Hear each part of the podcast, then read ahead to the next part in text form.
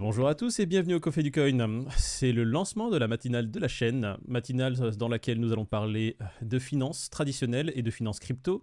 Nous allons vous faire un résumé rapide de ce qui s'est passé sur la journée, euh, sur les dernières 24 heures et des actualités récentes qui peuvent être de la semaine ou de la journée. On va commencer tout de suite en présentant tout le monde. Je me présente, Moïd. Juste en dessous de moi, on voit Peter et en dessous de Peter, on voit David. Salut les gars. Salut l'équipe. Ah, content de vous être réveillé à 5h du matin? Ouais. Ah, toujours. Ah, ça nous permet de voir vraiment fraîchement ce qui s'est passé sur le marché. Hein. On va dire que euh, surtout cette matinée était très importante. Il y a eu la clôture hebdomadaire et mensuelle qui s'est faite cette nuit aux alentours de 2h du matin. Qu'est-ce que vous en avez pensé? Plutôt, euh, plutôt bonne il y avait un gros battement, plus on se rapprochait de cette clôture, et on voit qu'il y a eu de très bons rebonds, on va directement aller dessus. Unité de temps, euh, semaine, on voit que le Bitcoin est passé en dessous d'un support majeur. Ici on voit, bon le support n'est pas très bien placé, le support est plutôt, on va dire, à 37 605. On voit ici une petite mèche qui a été faite, hop là, qui a tapé, on va dire, les 37 448, donc qui a brisé le support, mais tout de suite, un rachat a été fait, un rachat assez massif, hein, et on commence la semaine au-dessus du support euh, qui est assez important, qu'il fallait tenir. Euh, et euh, qui, je, pense, hein, envisage de bonnes augures. Alors après, là, on est plutôt sur de la vie personnelle, qu'on se le dise. moi, personnellement, comme je suis long terme, j'aurais, si je dois rentrer dans le détail, adorer euh, une cassure de support et voir un Bitcoin qui se situe bien plus bas aux alentours, qui retombe on va dire à des supports plus bas, 37, qui casse même le support ici euh, des 36 et qui arrive même aux 30, hein, euh, pourquoi pas. Ça m'aurait permis de recharger pour du long terme à des prix encore plus intéressants. Mais pour ceux qui sont dans du trading, swing trading ou euh, qui rentrent assez récemment et qui ont eu peur de leur, que leur investissement parte en fumée, je pense que pour eux, voilà, ils commencent à respirer un peu. ils ont tremblé cette nuit et quand ils vont se réveiller ce matin, ça va être plutôt pas mal. On voit un Bitcoin qui est à 38 663. 27 centimes, on s'en fout des centimes, hein, 38 663 euh, au-dessus des 38. Un beau rebond qui a été fait cette nuit. Qu'est-ce que vous avez à dire justement sur ce rachat qui a été fait? Est-ce que vous pouvez euh, commenter un peu les gars? Bah, C'est à l'image euh, c'est à l'image de ce qui s'est passé ces dernières semaines. Ça monte, ça descend, ça part à la cave, le lendemain ça remonte, etc. etc. Donc mhm. pour du swing trading, c'était bien. Moi, j'ai pas hésité aussi à racheter un petit peu.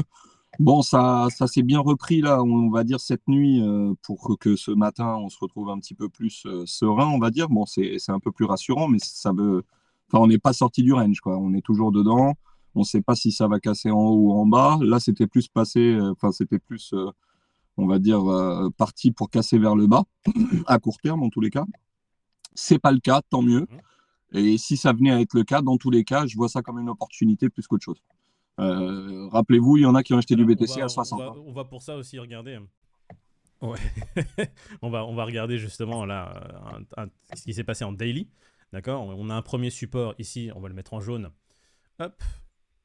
Qui est à 37 736. C'est ce qui s'est passé ces deux, derniers jours. Hein. Et si on regarde les autres supports euh, vraiment importants, alors, les supports, pour que tout le monde comprenne, c'est des zones où il y a eu des achats massifs, euh, des zones où les acheteurs ont estimé que les prix étaient très intéressants et ils n'ont pas voulu que ça descende plus bas. Ils sont euh, juste dit, c'est très bien, euh, à ce prix-là, je suis prêt à acheter. Et ils ont acheté des tonnes de Bitcoin. On va, on va résumer ça comme ça rapidement, même si c'est pas à 100% ça, mais ça nous permet de, d'expliquer de façon assez claire. Et... Donc là, on voit un support qui a été tapé et immédiatement racheté. Euh, et là, pareil, on commence, on commence la journée euh, assez, assez. On sent qu'il y a du monde, euh, on sent qu'il y a du monde à ces niveaux-là et qu'il y en a qui n'ont pas envie de capituler. Ouais, c'est ça. on va faire, on va, alors aujourd'hui, on va commenter un peu plus longuement l'écho parce que c'est une clôture mensuelle et hebdomadaire. Hein. donc c'est une nouvelle semaine qui commence, d'accord? Si cette clôture s'était faite en dessous du support majeur qui est ici à 37 800, on aurait atteint dans les jours qui arrivent un prix avoisinant plutôt les 36 000 dollars.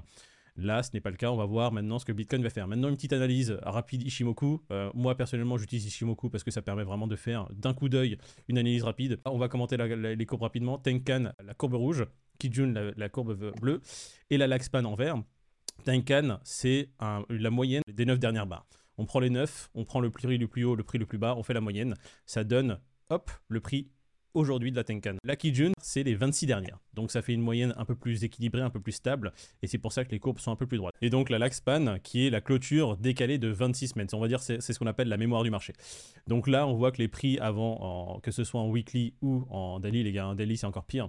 On est sorti du nuage, donc on est sorti de l'incertitude, on s'est retrouvé en dessous du nuage et en dessous de la Tenkan. Et on voit que les prix euh, en daily butent sur la Tenkan qui fait résistance, euh, qui fait plutôt plafond de verre et sont rejetés directement. Donc euh, là pour l'instant, en daily, avant de passer sur une euh, période haussière ou euh, appeler les prix, on va dire dans une tendance haussière, on a plusieurs résistances à casser. On a la Tenkan à casser, la Kijun à casser, retourner dans le nuage et être au-dessus des nuages et que c'est même droite soit au-dessus des nuages. Donc là, on a encore un gros travail à faire. Là, je vous résume rapidement. Hein. En weekly, pareil, on vient de sortir du nuage. La Tenkan est encore dans, la, dans, dans, le nuage. Et la, la Kijun est pour l'instant au-dessus des nuages, mais la Laxpan est toujours dans le nuage. On va appeler ça une période d'incertitude. Tous les gens qui vous disent sur Twitter, oui, on est en bear market, on est en bull market, euh, ce n'est que mon avis personnel. Je n'aime pas trop ces termes. Euh, bear market, bull market, aujourd'hui, euh, ça ne veut rien dire parce que les tarifs, quand on les regarde, les prix, quand on les regarde en weekly, je ne sais pas si vous serez d'accord avec moi, les gars, on, là, on peut rien commenter. On ne peut même pas se dire, tiens, vas-y, je vais lancer un trade, même en daily. On, pourrait faire des swing trading ou des scalping si on se met en, période 15 minutes, 1 heure. Mais pour, des, euh, pour, pour, pour, déterminer une tendance long terme, là, aujourd'hui, sur le Bitcoin, je suis désolé, mais euh, là, d'un coup d'œil, on voit que c'est pas possible. C'est plutôt en court terme que qu'on peut effectivement voir une tendance qui serait plutôt à la baisse puisqu'on est sur le support et que qu'on le travaille. Mais clairement, euh, si on parle de manière globale, Enfin, il n'est pas question de bear market euh, ou quoi que ce soit. Maintenant, euh, les semaines à venir sont déterminantes quand même. On va voir euh, quelle direction il prend. Quoi. Sachant que le mois de mai, historiquement, c'est pas extraordinaire, donc à surveiller. À surveiller. enfin, le mois d'avril, il était censé être super bon. Oui. il n'y a rien eu non plus. C'est vrai. On va regarder le crypto screener pour voir un peu ce que disent toutes les, toutes les currencies. On voit que hier, tout était dans le rouge. Vous avez vu. alors, pareil, les scores, style bullish, neutral, style bullish, ça, vous vous en tenez pas compte. Hein. On voit juste que bah, le Bitcoin a pris 2% en 24 heures. Bon, ça c'est dû au rebond ce matin. Euh, on a fait que récupérer ce qu'on a perdu euh, depuis vendredi soir, quoi. ouais, c'est ça. On n'a pas trop récupéré grand chose, ouais, c'est vrai. On, est, on a juste grappillé un peu, mais on est quand même en baisse par rapport à, on va dire, il y a 5 jours, je crois, hein, si je dis pas de bêtises. Mm, on était mm, mm. plutôt aux alentours des 39-40. Là, on se retrouve euh, quand même. À on était sur la moyenne haute, ouais. Là, on est plutôt sur la moyenne basse. 38-724. Euh, le seul qui a bien dévissé, c'est le Chronos qui a pas repris. Je pense que c'est plutôt dû à la news qui est sortie sur euh, crypto.com. Donc, du coup, on va repasser maintenant. On va regarder, comme on a vu, Crypto Screensaver 2% en moyenne, 4% pour le XRP et le Terra Luna. L'Ethereum qui a pris 2,56%. Hop, on est repassé à des niveaux qui sont assez, assez bons. On va regarder aussi, tiens, l'Ethereum pour voir euh, ce qui nous a fait. Ethereum qui nous a fait voilà, un rebond hein, euh, cette nuit aussi, comme le Bitcoin. Euh, il n'a pas cassé de support, on va dire majeur pour l'instant. Là, si on, doit déterminer un support, il est ultra précis. Pareil, comme il est dans le nuage, on ne peut pas déterminer de tendance particulière. On est vraiment en incertitude. on est en train de buter. On a cassé la Tenkan il y a à peu près deux semaines. On est en train de buter sur la Tenkan et on est repoussé par la Tenkan. Et donc là, maintenant, ce qu'il nous reste à faire, c'est de hop, casser la Tenkan. Je vois que mes collègues, tu vois, on va parler de David et Peter, ils sont en DCA. Moi aussi, je suis en DCA on est plutôt des investisseurs long terme, donc ce qui se passe à chaud pour nous, principalement, ça nous atteint pas du tout. Mais non, nous on croit en la tech. Euh, c'est ça. Il faut le dire comment. Voilà. Je crois en la tech, mais j'aurais bien aimé un, petit rebond vers le bas. J'attends un crash vraiment majeur depuis le crash du 19 mai, quand il s'est retrouvé à 30 000. Bon, j'ai racheté du Bitcoin à 30 000. Je pense que c'était pareil pour vous.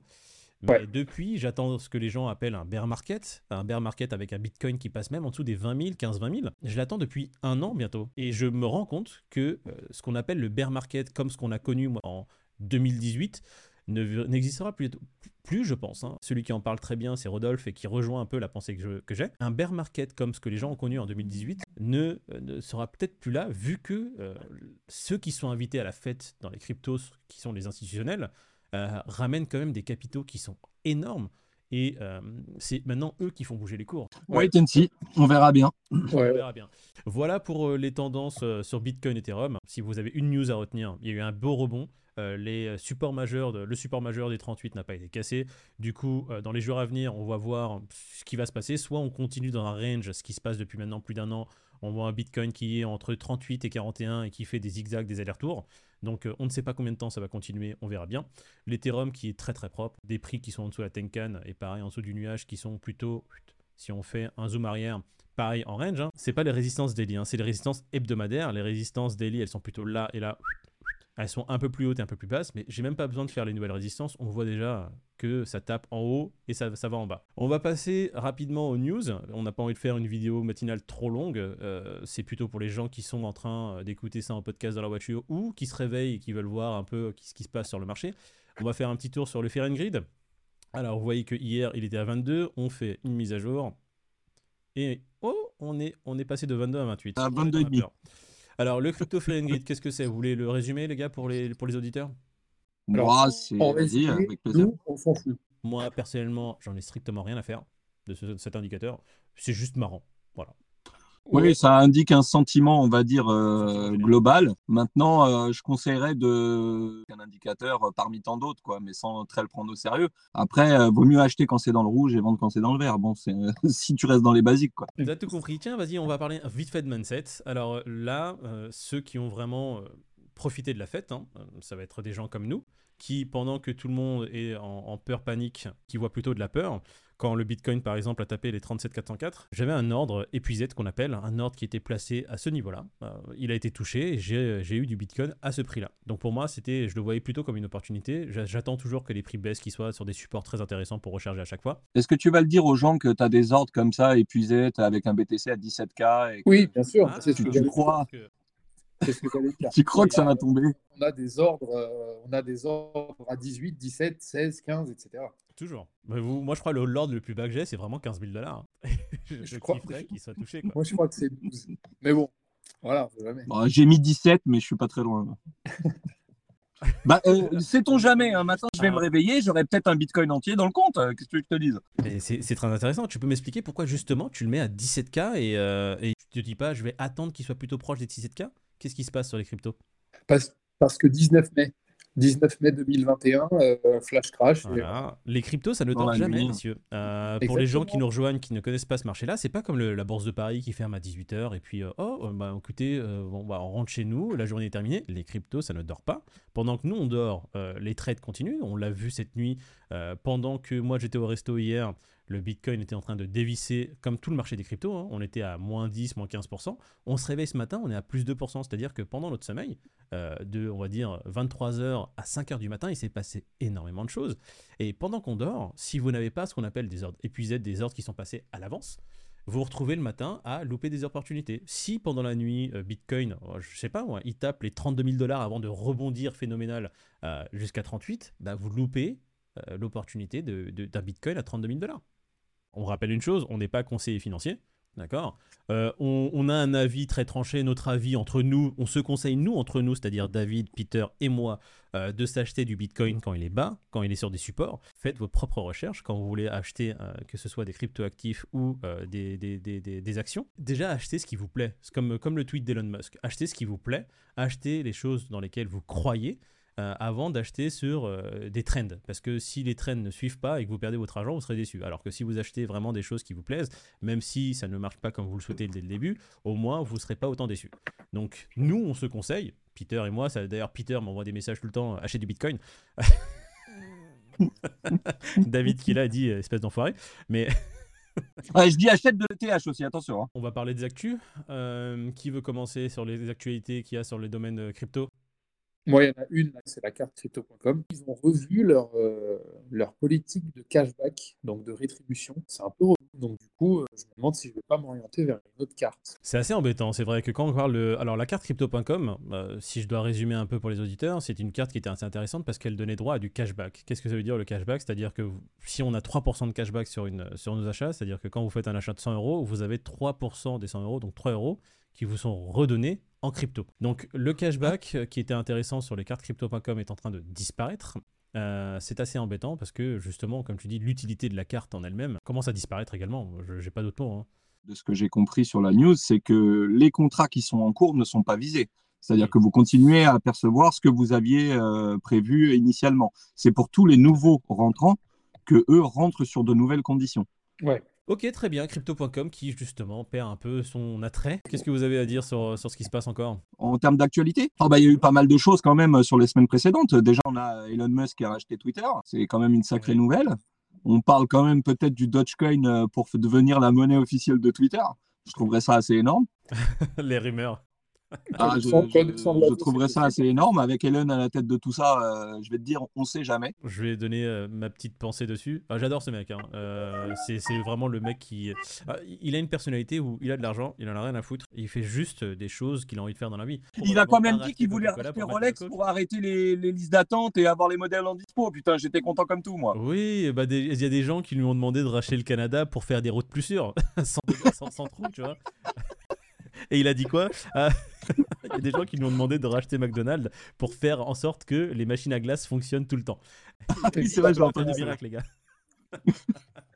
Donc Elon Musk. Ah, il est énorme en tous les euh, cas. Qu'il était fou, euh, qu'il disait ça pour de la merde. Non, le mec, il est arrivé, il a dit euh, Moi, pas joujou. J'achète déjà. il avait pris, pris combien? 9% de Twitter. Il est arrivé sur le board, il a dit Bon, les gars, cheval de 3, je suis là maintenant, je vais racheter Twitter. Et je le rachète. Je le rachète 10, 20%, non 15% au-dessus des prix des actions. Euh, voilà, qu'est-ce que vous allez faire? Bah, ils ont rien pu faire. Ils ont essayé de mettre en place des choses pour bloquer, ce qu'on appelle la poison pill, ce qui n'a pas fonctionné euh, parce que les médias s'en sont mêlés, je pense. Hein. et euh, aujourd'hui, il est propriétaire de Twitter, il va le privatiser et ils vont faire une plateforme réellement libre. Qu'est-ce que ça va donner? Tout le monde est en train de spéculer, c'est bon, c'est mauvais. Eh les gars, aujourd'hui, si on parle juste de la France, tous les plus gros médias de la France sont détenus par des entreprises privées, par des personnes privées euh, Bouygues détient un média, je sais pas c'est lequel. Euh, tu as le patron de SFR, comment il s'appelle Drahi, qui détient FMT. Euh, voilà. Est-ce qu'on en fait tout un, tout un flanc? Non. Quand c'est. Bah, il disait, euh, Moïd, il disait que le rachat de, de, Twitter par Elon, ça pouvait faire effectivement euh, entrave peut-être à la liberté d'expression, alors que lui, free speech, c'est ce qu'il met en avant. Mais euh, faut pas. Il y, a un, il y a un tweetos qui avait, qui avait fait cette remarque qui m'a semblé super bonne, qui disait euh, Mais attendez, il a mis 40 milliards dans, dans Twitter. S'il les avait mis pour racheter tout le Congrès américain, je peux vous dire que là, euh, la liberté d'expression, il en aurait fait ce qu'il voulait. Quoi. Connu que les, les comment s'appelle les lobbies sont assez puissants donc oui s'il avait mis de l'argent pour essayer de pas soudoyer mais bien faire pencher une politique d'un côté ou de l'autre ça aurait été plus judicieux s'il avait vraiment envie de manipuler on va dire à ce niveau-là. Bon, après, qu'est-ce que ça va donner Encore une fois, tout le monde est en train juste de, spéculer. Il faudra juste voir, comme on dit, wait and see, et on verra ce que ça donne au niveau de Twitter. Dernière news, on va parler de BlackRock qui lance son ETF. Euh, c'est une news qui est parue sur le journal du coin. Tiens, pourquoi pas, on va, on va les mettre aussi en avant. Salut les gars du journal du coin, on, on, se sert de votre site. Donc BlackRock qui lance son ETF. Donc euh, finance traditionnelle qui s'invite aussi dans la crypto par un autre biais. Donc euh, pour les Américains, il sera bientôt euh, possible d'investir dans un ETF qui euh, est, on va dire, dans le domaine de la crypto. Alors c'est pas pour acheter directement des cryptos. BlackRock et son ETF mise sur des sociétés qui sont dans le domaine crypto, donc on va dire Coinbase, et de toute façon ils font la liste. Alors, il y avait déjà des ETF Bitcoin, hein, c'est déjà sorti. Qu'un organisme comme BlackRock aussi gros se lance, on va dire, dans le domaine blockchain, c'est quand même une news majeure. Ça vient s'empiler sur les news qu'il y a eu auparavant sur, euh, un plus, exactement. sur l'adoption par, le, par les institutionnels et par le monde en fait. En 2017, tout le monde disait que les crypto-monnaies, c'était oh, il faut, faut faire attention, c'est très dangereux, ne mettez pas trop votre argent dedans. En l'espace de 5 ans, on est en 2022, hein, c'est que 5 ans. Aujourd'hui, tout le monde parle blockchain, tout le monde parle crypto. Les gouvernements qui étaient en train de cracher dessus il y a 5 ans sont en train de se mettre dedans. Imagine dans 5 ans. Tu, l'as dit, imagine dans 5 ans. Encore une fois, c'est vraiment que le début. Donc BlackRock, euh, BlackRock euh, qui vient justement pointer son nez et lance un ETF. Ça va toucher beaucoup plus de monde en fait, euh, Moïd. C'est ça l'idée, c'est que les traditionnels et les gens qui sont dans la finance classique sans être dans la, dans la crypto-monnaie vont pouvoir acheter de la crypto-monnaie via un ETF. Et du coup, c'est intéressant parce qu'il y a beaucoup de plus de gens qui vont, vont venir justement sur ce domaine-là. J'ai envie de clôturer sur, sur cette note de BlackRock. D'accord? On remet rapidement le marché global. Voilà pour les news de ce matin. Je vous souhaite une très bonne journée, mesdames et messieurs. Une très bonne journée à ceux qui sont sur la route, faites attention, et à ceux qui nous écoutent. Euh, on vous dit à demain. Bonne journée à tous, à demain. Salut les gars. Ciao les gars. Salut l'équipe.